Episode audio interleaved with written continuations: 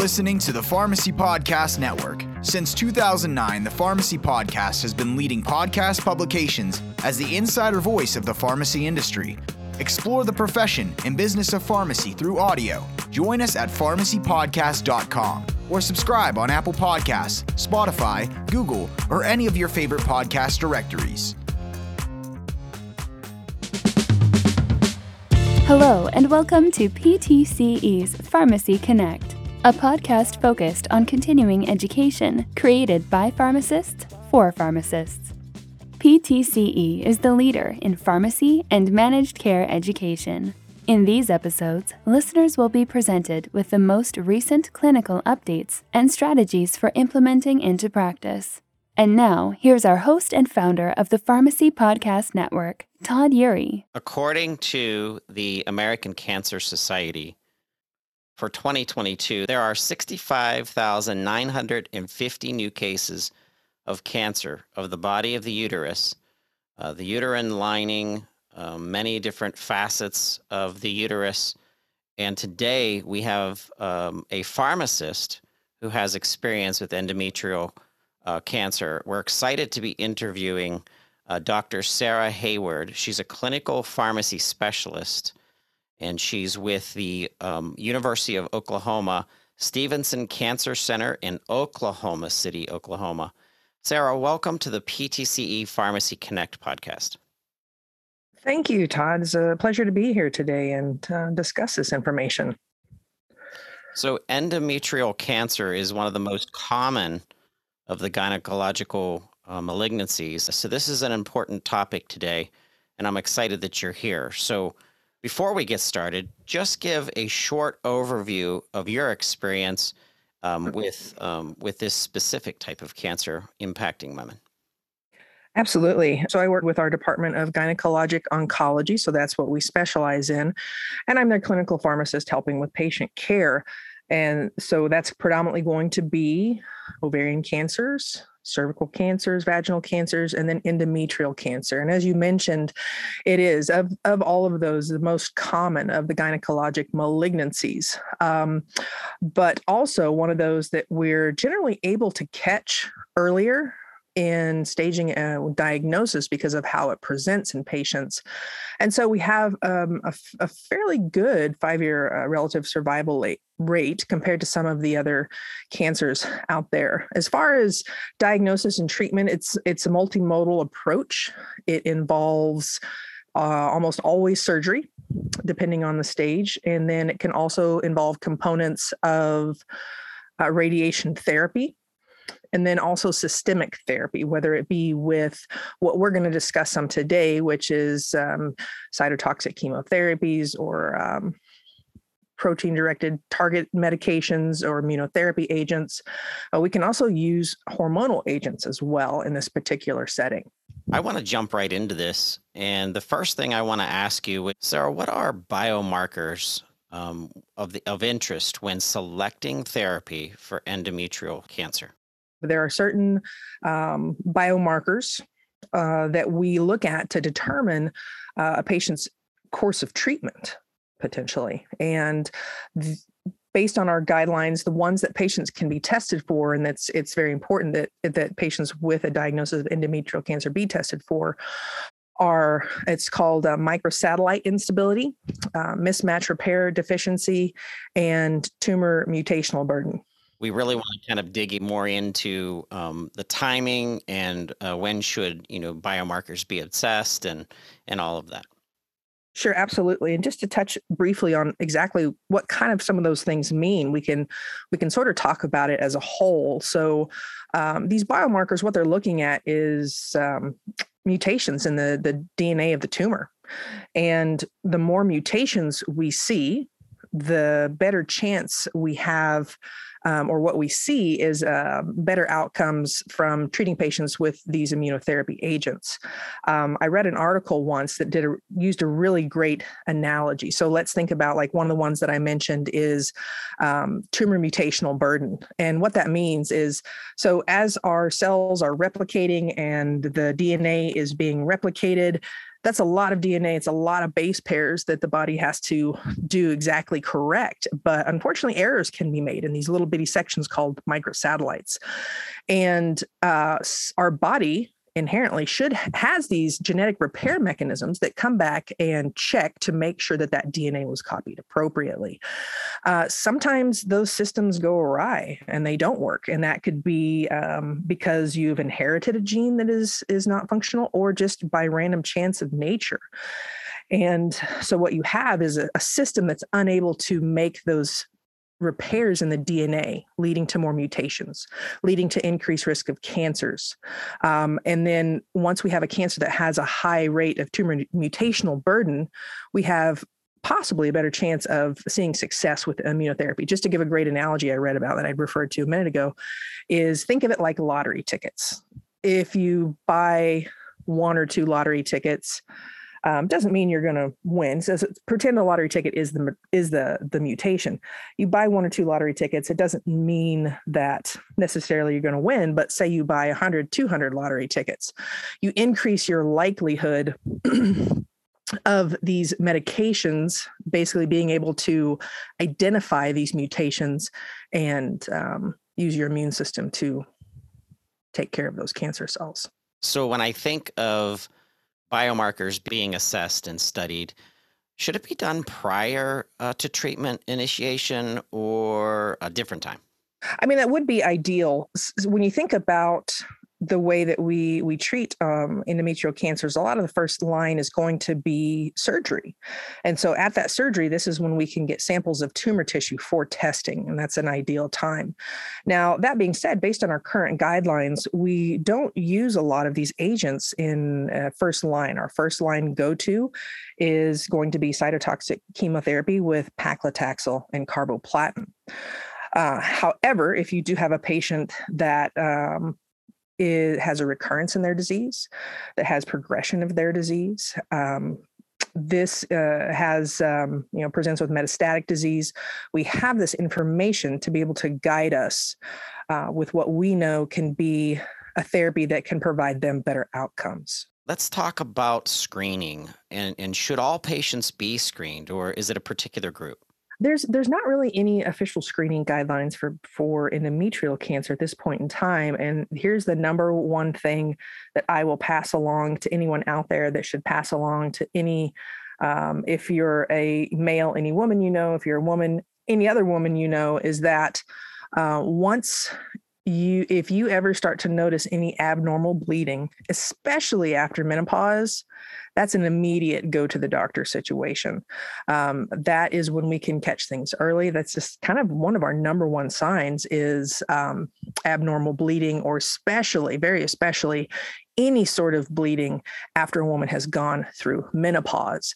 And something else is that with um, certain endometrial cancers being very hormonally driven, uh, we also have seen some um, increase in rates because of being overweight or or being obese. A woman, um, her hormones are all coming from her ovaries prior to menopause, but we can still get uh, hormone production in adipose tissue or that fat tissue, and so. Uh, this is also something that that um, we can see an increase just as we see uh, more more over people being overweight in our population.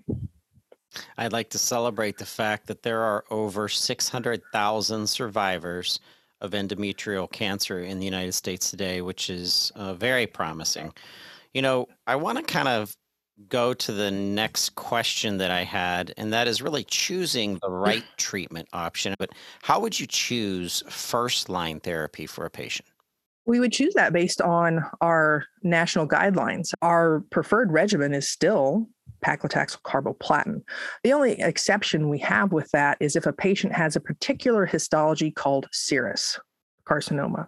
And that's something that your pathologist tells you. But if we do see serous, what this gives us is the option of a targeted therapy. These patients can be tested for uh, what's called a HER2 positivity or, or, an overexpression of the HER2 gene, which allows us to use this targeted therapy, trastuzumab, which we've used in breast cancer and gastric cancer for years and years um, to better their outcomes. And then once we have a patient that perhaps who has had recurrence of their disease, we can then really start to look in that biomarker directed therapy. And this is where we have our uh, immunotherapy agents our pembrolizumab, our nivolumab, our, our dostarlimab. This is where we have our combination. And the, those, those three that I mentioned, these are for those patients that have been identified as having a high tumor mutational burden, who have a high level of microsatellite instability.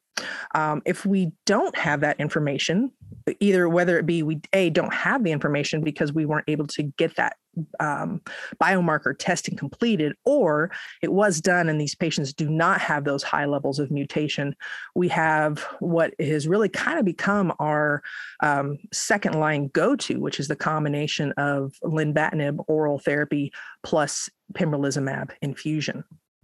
So, back to the biomarker expression, we were talking about that earlier the effect on the pharmacotherapies chosen. Can you elaborate a little bit on that? We're able to get our biomarker testing done in our patient. We have their sample of their tumor cells. We can also sometimes look for these biomarkers with blood samples from circulating DNA that can be present from the tumor cells. Uh, this can guide us into which therapy we're going to use. If we do have patients with high tumor mutational burden, um, we can use a single agent immunotherapy. This is for so preferred regimen. This is per our, our NCCN guidelines that I mentioned earlier, is going to be a medication called pembrolizumab. Um, and this is used in a lot of different cancer diagnoses, but diagnoses. But we also have other options. Uh, we have nivolumab, which we can also use, uh, dostarlimab, which just became available for use in this particular setting.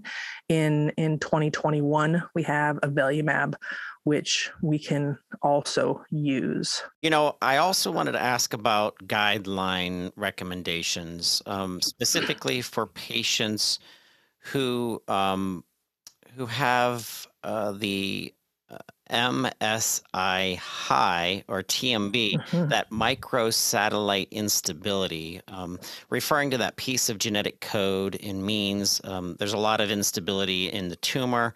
Um, can you, you know, kind of touch on that as well?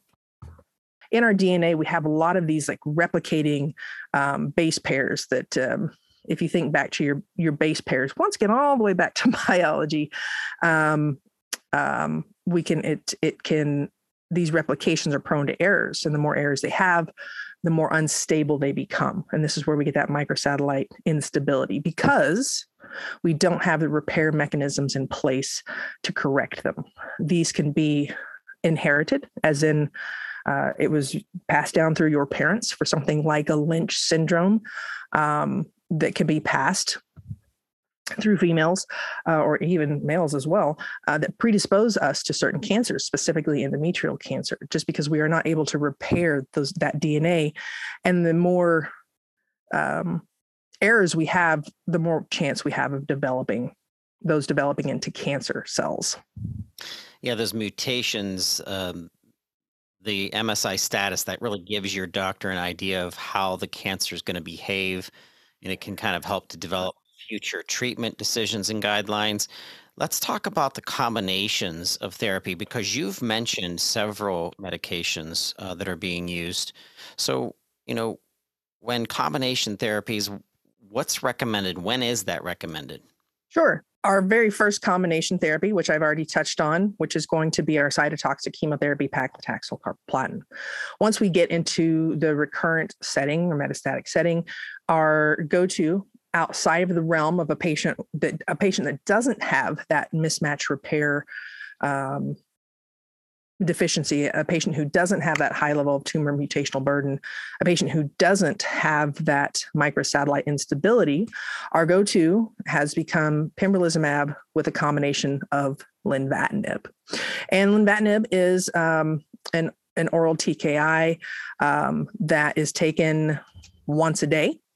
And then we have our pembrolizumab, which is given as an IV infusion, which we can do either uh, every three weeks or every six weeks at um, a flat dose. And with this particular combination, it's been shown, which patients who do not have this high tumor mutational burden, we have better outcomes compared to some of our old standards, which were additional um, old fashioned, if you will, cytotoxic chemotherapy. Um, but that being said, with these two medications, we have a different set of side effects and some combined side effects that's very important that the patient be educated on, that it's very important that the providers in the clinic be able to identify them. So, what are the most common immune related adverse effects or immune adverse events observed in patients or immune checkpoint inhibitor therapy? That's a great question and a great education point. So, the when I educate a patient uh, who's going to be receiving an immune checkpoint inhibitor, and this is is kind of goes across the entire class for all of those medications that I mentioned earlier that can be used, is that I tell patients this medication doesn't directly kill tumor or cancer cells. It enhances your immune system to use your immune system to kill the cancer cells. It helps your body to unmask those cancer cells that previously your immune system wasn't able to identify and take care of. And so, what we do is we ramp up your immune system to take care of the cancer. Um, and what we have with that is we have an immune system that can sometimes get a little bit out of hand and start to cause inflammation or issues with other organs and tissues in our body that we're not really wanting. Um, it, it, can affect any organ and tissue in your body. Anything is up for grabs. Your immune system is all over your body. Um, but we have some side effects that are much more common than others. Those are colitis, which just means inflammation of the colon. So to the patient, that's diarrhea. And so it's very important that the patient know if they start to have diarrhea, they can use over the counter agents such as um, loperamide to help treat that. But it's very important that they let us know. And it's very important that we watch that closely for follow up. Patients can also get assorted skin toxicities or dermatologic toxicities, uh, like skin rash, itchiness. And this can present in lots of different forms. And so I tell them anything that looks new or weird, we need to know about. The sooner we know about any of these side effects, the easier it is to treat, to mitigate, and move forward. Patients can also have uh, endocrine related toxicities. Very specifically, what we see most commonly is effects on uh, the thyroid. So it's very important to monitor thyroid throughout therapy. And this is for any patient, whether they're already on thyroid replacement therapy or not, uh, because this is a very, very common toxicity that we can see. Oftentimes, it's something that most patients don't necessarily notice, but we're able to catch when we're doing laboratory work prior to their infusions. Patients can also have damage to their liver and kidneys, so hepatotoxicity and renal toxicity. Once again, this is oftentimes something that we'll catch on labs, but from a patient standpoint, what I, I, it's important for me to educate them is if you start to notice a sudden decrease in your urine output, if you start to start having um, abdominal pain and flu like symptoms, if you start to notice any yellowing of your skin or jaundice effect, these are very important that you let us know about. Uh, we can also see damage to the lungs. So we can get um, pulmonary toxicity or pneumonitis, so an inflammation uh, of the lung. And this is a very serious one. So, also educating patients if you have any uh, sudden onset shortness of breath or a new cough that's developing, you know, it, it could be something different. It could just be your standard cold virus going around, but it could be because of this medication. It's very important that you let us know. And then, my catch all, because this can affect any organ or tissue in the body, is anything else to you that seems strange and unusual? Like just sudden fatigue. You just really can't do the things that you used to or sudden sudden weakness. Like something that was usually it was quite easy for you to carry your groceries in from the car but now suddenly you can't. Um, these are all things that we we need to know about. So as like when in doubt just let us know. It could be nothing but we need to know. So let's talk about the overall pharmacy care plan and treatment plan and I'm thinking of how steroids can be used as part of adverse effect management. Can you talk about that? How long do you continue like prednisone, for example? Sure. So our one of our primary treatments of choice for addressing an immune related toxicity, and usually one of our first line uh, agents is going to be corticosteroids. And if it's a skin toxicity, this could be topical Uh, but for most of our other toxicities, this is going to be um, oral therapy, so t- pills, tablets, and it's weight based. So we use a patient's actual body weight and we dose them anywhere from 0.5 to 2 milligrams per kilogram per day. And we do that until that patient's toxicity, whatever our toxicity is happening, let's say they're having some hepatotoxicity. So their liver function tests are extremely elevated to a point where we've had to hold their dostarlimab, for example, and we have to administer this. And so we're going to very closely follow those liver function tests until they get down to what we would consider uh, a grade one. Um, that's kind of a different topic about grading, but uh, once we have that and we're maintaining it, we can begin to taper these corticosteroids. We do a taper over the course, course of four to six weeks.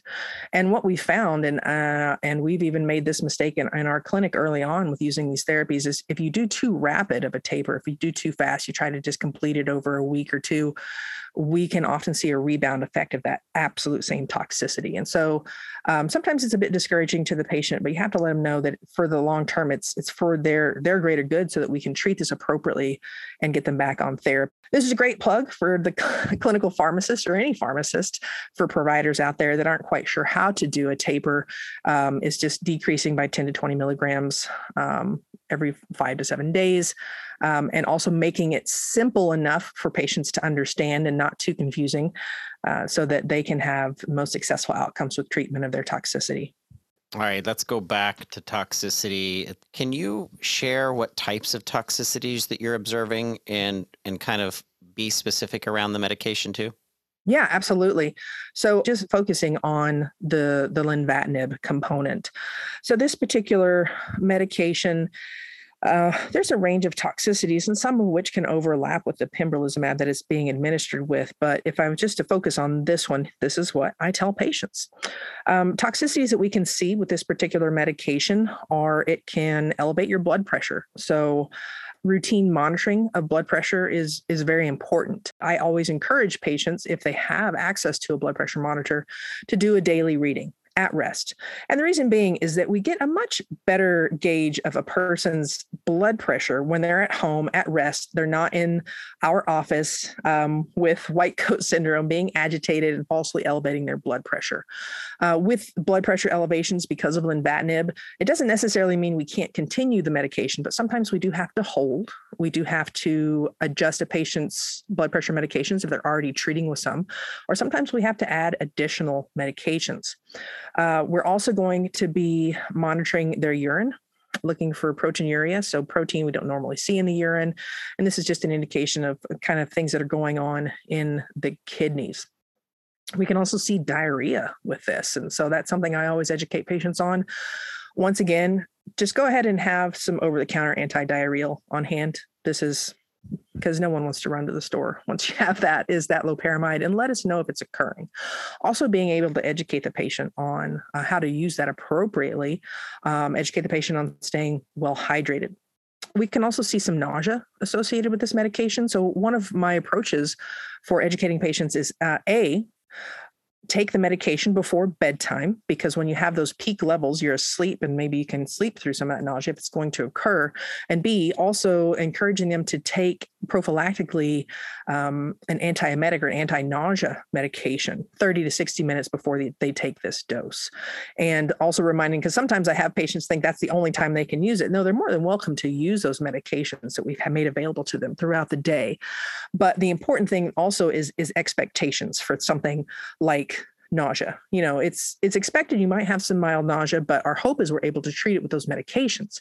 If you're so nauseated, you can't keep things down, you can't eat and you can't drink and you can't function, that means there's a problem and we need to know about it encourage them to have open communication with your clinic about how to take care of some of these side effects. You know, other things we can see with this particular medication are um, elevations in liver function tests. And this is one of those overlaps we have with the pembrolizumab that can sometimes be hard to tease out which one could be causing it. Uh, that we have to be very careful of. Uh, also, there can be effects on um, the heart certain arrhythmias. So patients who have a predisposition or have some some sort of existing um, cardiac issues, especially in an arrhythmia, it's important to do EKG monitoring or be in contact with their cardiologist throughout this treatment. Um, and then one of the big things, fatigue. Just uh, from a day to day standpoint, that can be very um, problematic for these patients educating them on what's what's okay. Once again it's about expectations. You know we still expect them to be able to carry on with their life to the best of their ability but they just might be more tired sometimes. And the longer we're on this usually the the easier it gets. And just letting them know that we have options for dosing adjustments as well. This isn't the only dose we have out there. It's just a matter of finding what dose is right for them Sarah, you've made this really easier, much easier to understand. So, if a patient isn't tolerating lenvatinib, for example, could you describe how you manage that therapy? Absolutely. Um, hold and dose reduce. That's really kind of what it boils down to. I know that's not quite as simple as it sounds, but uh, the the the FDA labeled indication and the trial that uh, the several trials that have looked at the combination of pembrolizumab and lenvatinib, the lenvatinib dose was 20 milligrams. And when this combination first came out, we used that dose in in our clinic for our patients, and we found an amazing rate of patients being unsuccessful at that dose. And in talking to other centers, people also were having difficulty maintaining patients on that particular dose. And so now it's become commonplace at my center, and I know it's commonplace at other centers to actually start patients on a dose reduction.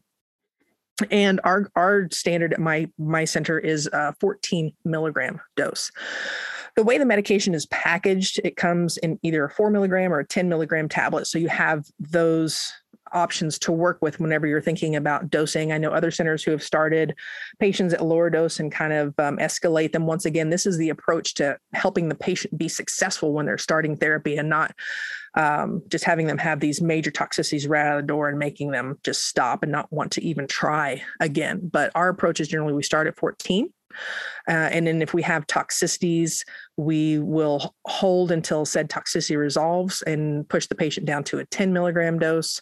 Um, after that, you can go down to eight. I know some centers that like to work in increments of four milligrams. So you've got 8, 12, 16 uh, that they're working with as well, just to, to kind of find that sweet spot for your patient and what they're going to tolerate and still have success with.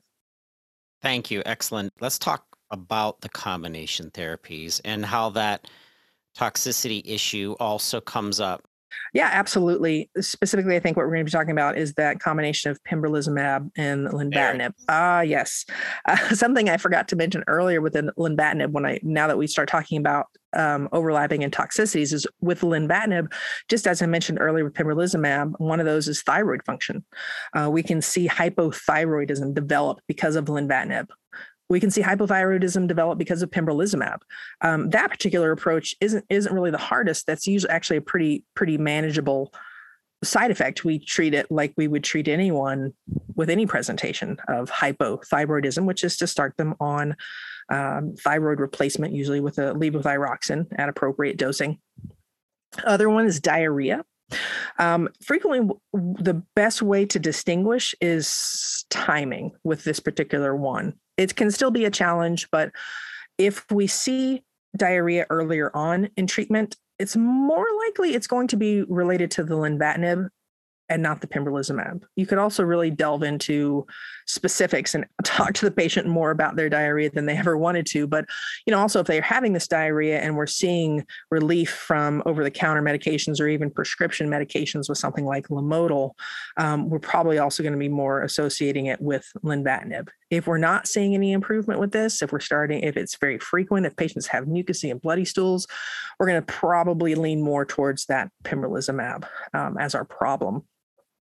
Um, also, uh, liver toxicities. This can be seen equally in both of these. And sometimes, what one could do is, if one suspected that that liver toxicity was being caused by lenvatinib, would be to hold it and see if it resolves. Um, sometimes those liver toxicities, depending on their grade, if it's a very high grade, meaning those liver liver function tests are extremely elevated, um, it's it's sort of hard to tease out, and and you might get to the point where you just have to assume it's the pembrolizumab and go down the route of the corticosteroids that we discussed earlier just to be better safe than sorry. And so in that particular situation, we've had to hold both the lenvatinib and the pembrolizumab uh, because guidelines for both or from their package inserts or uh, guidelines for treatment of toxicity management are to hold until we get those LFTs down to a closer to baseline.